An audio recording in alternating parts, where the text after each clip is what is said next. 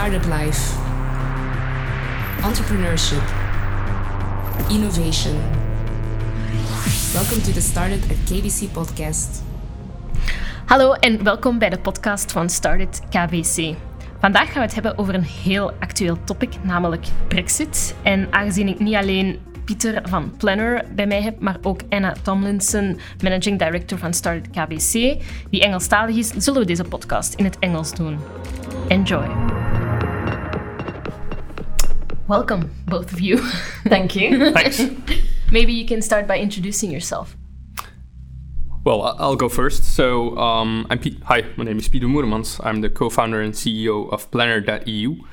And basically, we are a software company that facilitates the entire process of relocation. So we help expats and responsibles, HR, um, to deal with the entire process of relocation. And I'm Anna Tomlinson. I'm the managing director at Start it at KBC.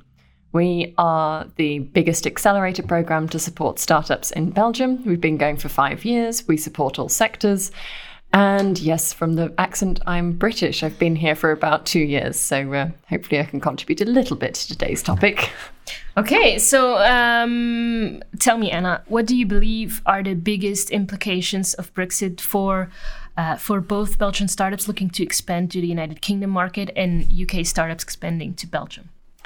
So I think um, we'll have to split up the two because it's different for UK startups coming here and Belgian startups going the other way. But there's a common theme for both sides, and that theme is uncertainty.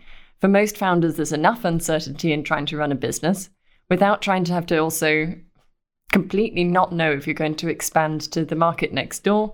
Are you going to have to pay certain taxes? Are you going to have to do HR things that you don't do right now? So both get to share in, in that because we don't know what Brexit looks like yet, really. Um, but let's go into the practicals for Belgian startups going to the UK. Um, there's a lot that's said so far about how there's going to be a maintaining of similar things uh, to how they are now. But there's a good chance that trying to employ people in the UK will look different to how it does now, particularly if you want to t- send your people from here to there. Um, and good chance that if you are shipping goods, it's going to be more expensive.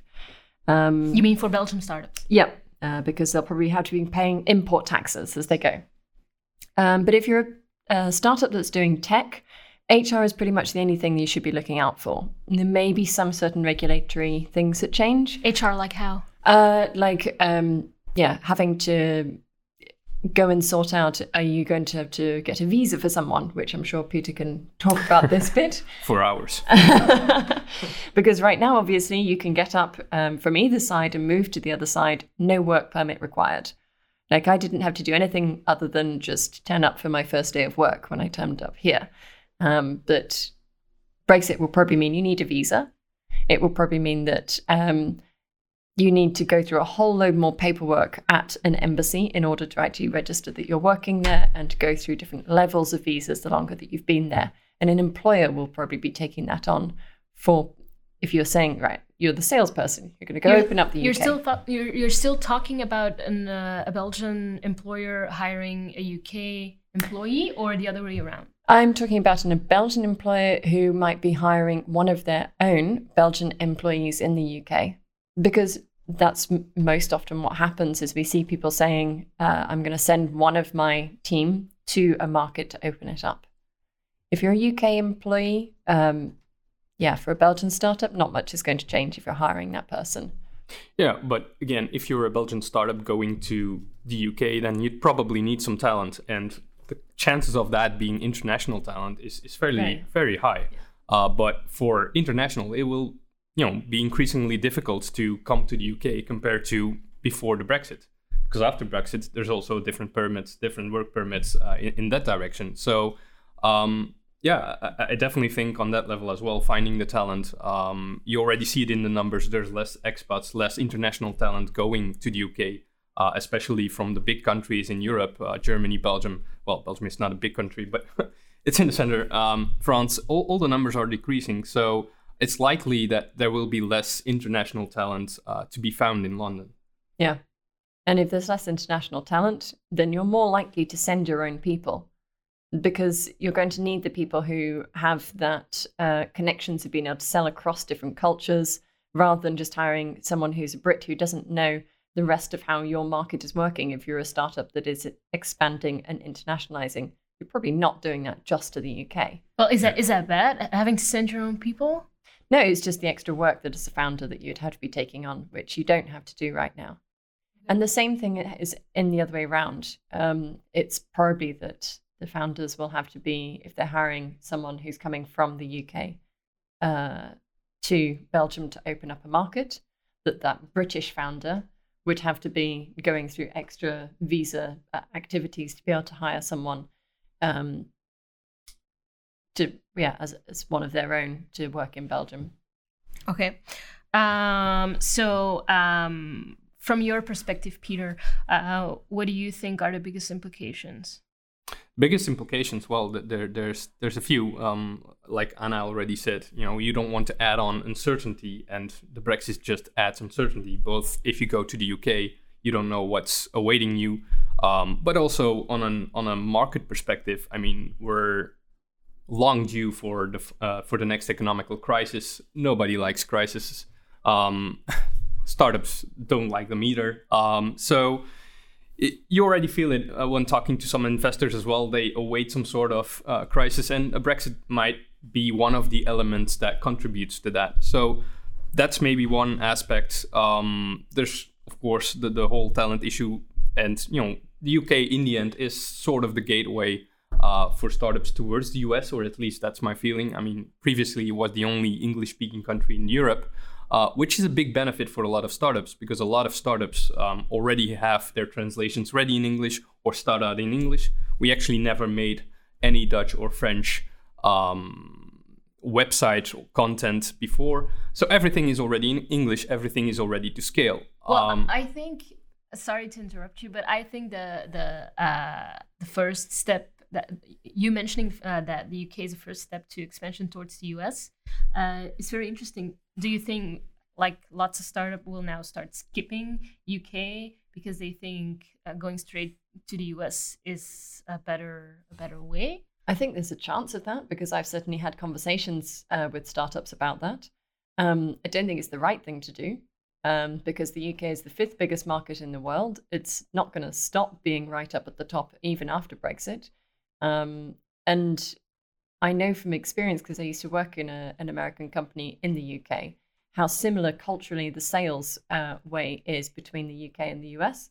So it's not even that it's an English speaking location, but that you are training yourself in how to do your sales and your business more in the right direction for when you go to the US, when you hit the UK. And it's like a leveling up, if you like. So, how do you think startups can overcome this uh, particular challenge? Um, well, um, definitely partnering up with local, um, talking to other startups in, in, in UK would be definitely a, a, start. And I already see that the British government is doing its best, I mean, uh, to some extent, to make it as easy as possible. Uh, if you look at the documentation that's out there, there are um, several ways for startups to to enter uh, the UK and having to deal with less of the paperwork compared to any other individual coming to the UK. So th- there's already some work put in motion by the government themselves um, to make it easier, but um, you know it's still a matter of being prepared, um, knowing what's ahead, and I guess that's one of the biggest issues right now. We still don't know what's ahead. Well, we're getting a clearer and clearer picture each time but there's still a big uncertainty about the uncertainty. I mean, it's only after the Brexit passes that you can have at least some ease of mind, know what's ahead. Uh, and up until that point, it's just one big um, gray area. Um, you don't know what to expect.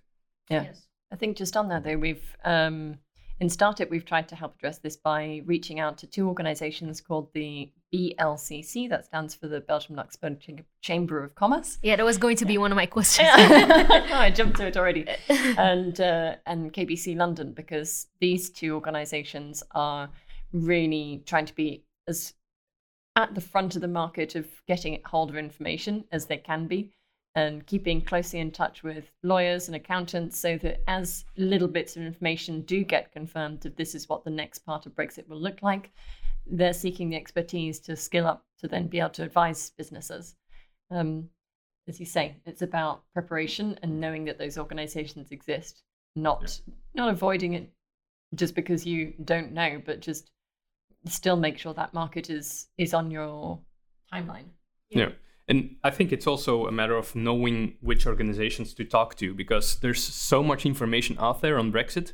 But the thing with Brexit so far is every time the deadline passes, almost immediately everything that was written before uh, becomes obsolete or at least a big part of it so if you start googling about brexit you'll you know find a lot of podcasts that but there's maybe, different information out there uh, Yeah, i uh, mean it- it's hard to know what to believe yeah No? and i think it's really important to know the right channels and, and look more to the governmental websites and uh, organizations like the bcl BLCC. but um, yeah because there's a lot of things that have been written that just change so rapidly um, yeah And I think also part of the reason why there's so much different information out there is because right now there are very few answers about what Brexit will actually look like. Um, when you think about the agreement that just happened um, in October this year, all it managed to decide is that there is going to be some kind of line in the sea between Ireland and the and the mainland. Um, that there will be some import taxes, which frankly we all knew, um, and that there will be some visa control, which again we all knew. But there's huge amounts. I mean, it's like only five percent of the overall regulation that might change has been decided. So, anyone, any other information that you're hearing of um, it will look like this is mostly actually just people turning speculation into what they think is truth. Don't we love that topic? do you think that's why uh, brexit is causing i mean considerable concern amongst most startups and scale-ups Yeah, I think uncertainty, trying to, anyone who's trying to scale a business wants to know um, how they can plan, wants to be able to tell their investors what they're planning towards, what they're planning to spend. Um, and all of those normal behaviors you can't do when you've got, as I said, something like 95% of the decisions are still waiting to be Mm. made. Um, anything that's industry specific hasn't been laid out yet. If you're in the aviation sector, um, there's enormous amounts to be uh, that's waited on. If you're in the energy sector, there's enormous amounts that they're still still waiting on. Um, so yeah, it, it's a considerable concern if you are a startup that's looking at the market next door to you, particularly for a scale up. You thought that the UK would be on your horizon. Um, you'd put that in your investment plan, and now what do you do with it? If you walk into it, it's a big unknown cost. Yeah, it's it's London is just the biggest startup hub, so it, it just pops up on your radar for any European startup, I guess. Um, so not being able to go there or not being sure that you're going to go there doesn't really appeal to a lot of startups. and um well it probably doesn't help that the uh, brexit is keeps being postponed i assume Certainly for some industries, it's a massive problem. then what industries are you talking about exactly Um, the auto industry is a really good example. The what? The car industry. Okay. Um, so uh, the car industry is written about a lot in the British press right now because um, they work on this concept of um, just-in-time delivery that you never really have warehousing. You just always bring goods in for that moment to start turning them around and moving them straight back out of the warehouse as soon as the it's uh, the operation of putting them together has been done.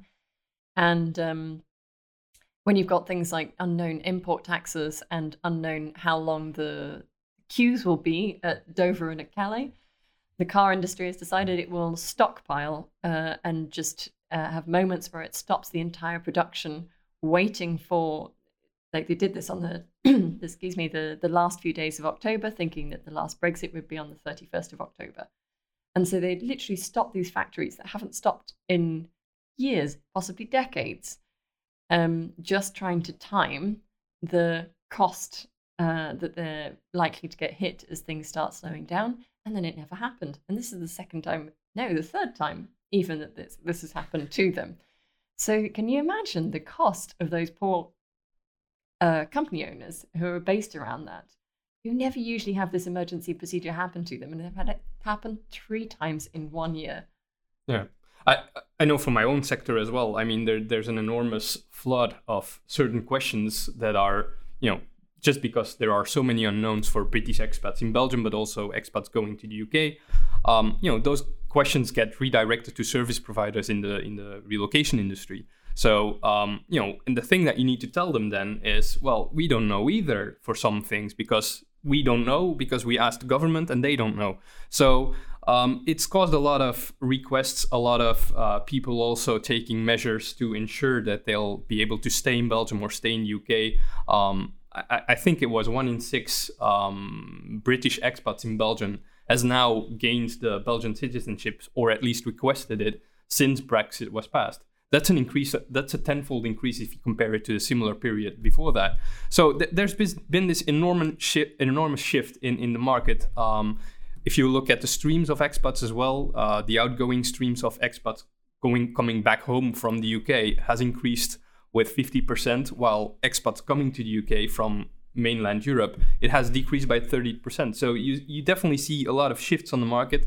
And if you are a relocation service provider that focuses on one of those niches, well, then you have either scored a big ticket or you're losing some business. So um, definitely the impact is not to be underestimated. And each time that line passes, we also see that there are these floods of British people in Brussels, for example, trying to get their driving license exchanged for the Belgian one because after Brexit it will become more difficult. But you know, we had this first rush for driver's licenses. I think it was end of February.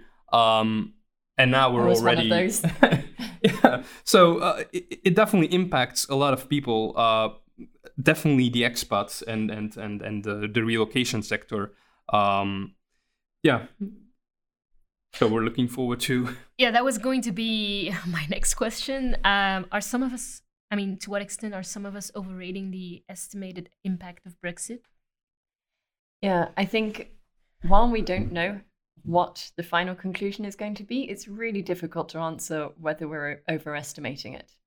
If it never really goes as far as it could do, which is to really change away from all the banking regulation, all the energy sector regulation, all the aviation sector regulation, if it goes that far, then we're possibly underestimating it. We're possibly under uh, saving for the moment when that stuff starts changing. But I think everyone's crossing their fingers and believing that there's some sense in the people who are making the decisions about this that they won't push it to its furthest point it can do, that there will be some uh, business as usual policies that are just integrated into what the final deal looks like. Yeah, definitely in terms of impact. I mean, we already said people might well, startups might look first to the United States, for example. Well, it's not. There's still uh, a lower threshold to go to the UK, even after Brexit, than there is to come to the US. I mean, yeah.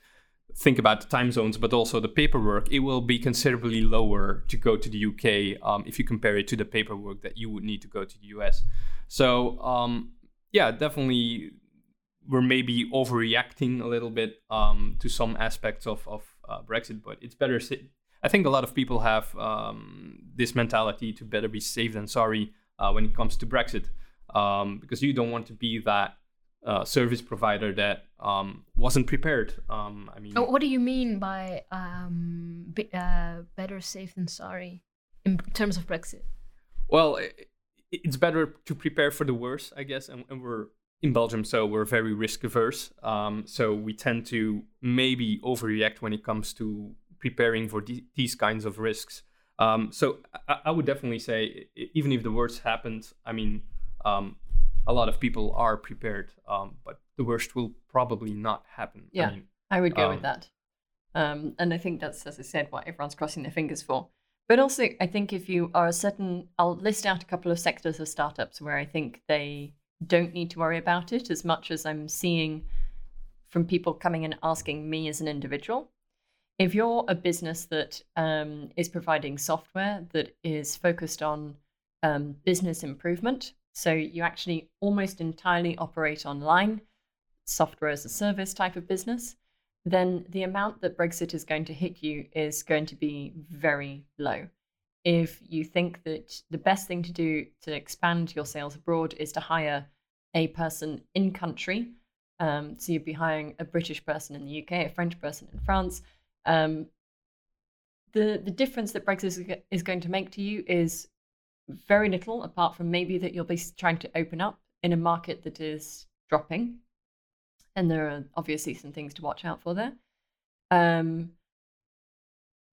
also, if, so yeah, if you're a business in that area, I don't think you need to worry about it too much. If you're in financial services, then every time that you see um, the the statistics for the London stock market, yes, the pound has dropped, um, but it's still it's kind of floated back up again to a, a, a steady level for the moment. Um, and it's proven even through some pretty big shocks over Brexit that it's not dropping much further and it's found its its place, which means that fintech services are probably fairly safe also to keep selling at the UK for the moment.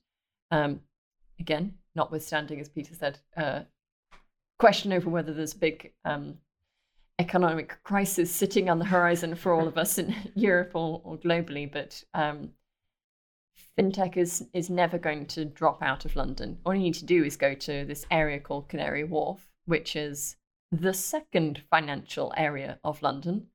I mean, which other European city do we know that has two financial areas to it? That's how big it is. Well, talk about an opportunity, right? Because um, that was also going to be my next question. How can the UK still offer uh, opportunities to Belgian startups after Brexit? Well, definitely by starting out to give enough or sufficient guarantees towards incoming in startups like okay this is what you can do we'll make it as easy as possible for incoming talent uh, to manage your business to have you know maybe some um, exceptions in place specifically for new business coming in. Uh, because we also saw in terms of investments uh, that there's been a drop of 90% in foreign um, direct investments in startups in, in, in london specifically. Um, so it, there need to be more guarantees and the uncertainty needs to be eliminated. But i guess after brexit you know that part will already be dealt with so uh, I, am actually quite optimistic um, in terms of opportunity opportunities uh, just because a lot of people over prepared for brexit. That means that there will be some space for can you really over prepare for brexit you think? I think some people are spending too much legal money on it, given the lack of answers that they get out of that spending. Yeah, and again, if you have a competitor that spends millions maybe on, on, on preparing for the hardest possible Brexit and then maybe very soft Brexit happens, let's hope, um, th- then you might have a slight advantage over them. So I, I think, again, uh, there, there will be some opportunities popping up as well um, anywhere where there's a lack of investment over a period of time due to some uncertainty afterwards, there's going to be um, an uplift, I guess. Yeah, can't really add much on that. so, um, diving deeper into the topic of the partnership with uh, BLCC and KBC London, um, Anna, what does it bring to the table? And, you know, especially for startups, and what role is Start it trying to play?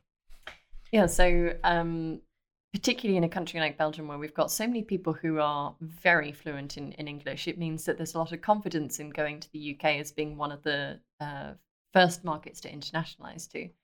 Um, and even if it's not one of the first markets, it's definitely one of the ones that's on quick on the radar of where will I internationalize to. So, um, given that this program is all about helping startups scale, we really had to tackle the topic of what if you can't scale to one of the biggest economies uh, that you are planning to.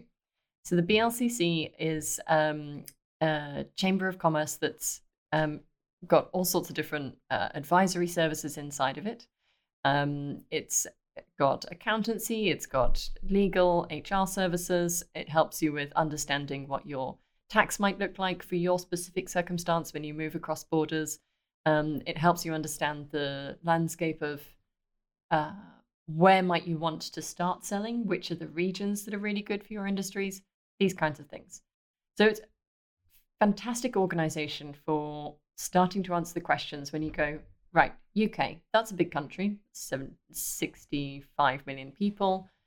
Am I looking at London? Am I looking at Manchester? Am I looking at, you know, which networks am I getting into? What kind of policies should I be looking at uh, educating myself in? Is pretty much all the questions that a startup would be asking themselves when they're starting to relocate, they have a way to start answering those. So, in such a big thing as Brexit, pretty important to have them as, as being partners sitting next to you. Yeah, I can imagine. Peter, how are you going to make use of, uh, of this partnership with your startup? Well, um, we already have a few partners in the UK, and um, definitely the UK and London has always been on our radar at some point to uh, do some decent business development there as well. So we'll definitely make use of any partners that we can find through uh, KBC Start it. Um, so yeah, um, it's on our radar. Yeah. So I look forward to it. It'll be things like so. Who are those people that are happy to take the slightly more risky visa uh, situations? They will have that in their network, and they will have the knowledge in how to. Uh, who do you need to to see, and which questions do you need to ask?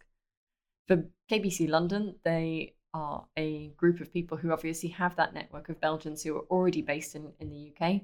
We all know learning from other startups and other businesses is normally more useful than even uh, talking to a mentor who doesn't hasn't been through those steps for quite a while. It might be 10, 20 years since they, they were going through the challenges that you were. So the great thing with KBC London is having that network of Belgians already living there who are already trying to, like you said, change up their passports, change up their driving licenses, uh, figure out their HR. And since they're going through it all themselves already, if you take the move um, after Brexit and go and chat to them, you've got a whole network already established for you through them. So maybe to conclude this episode, do you have some final uh, pointers for people looking to expand uh, entrepreneurs looking to expand to the UK or uh, finding a way to deal with uh, the Brexit fuss? Yeah, I mean, it, it's something we mentioned earlier as well. I mean, definitely make use of the right sources of information. So the governmental websites are the the, the, the key ones to look at. Um, secondly, partners like the ones that um, KBC Start it, for example, offers are very helpful too. Talking to local startups uh, might give you a better idea as well of the impact. Um, so preparation is key, I would say. Yeah, so there's a couple of organizations I can point out.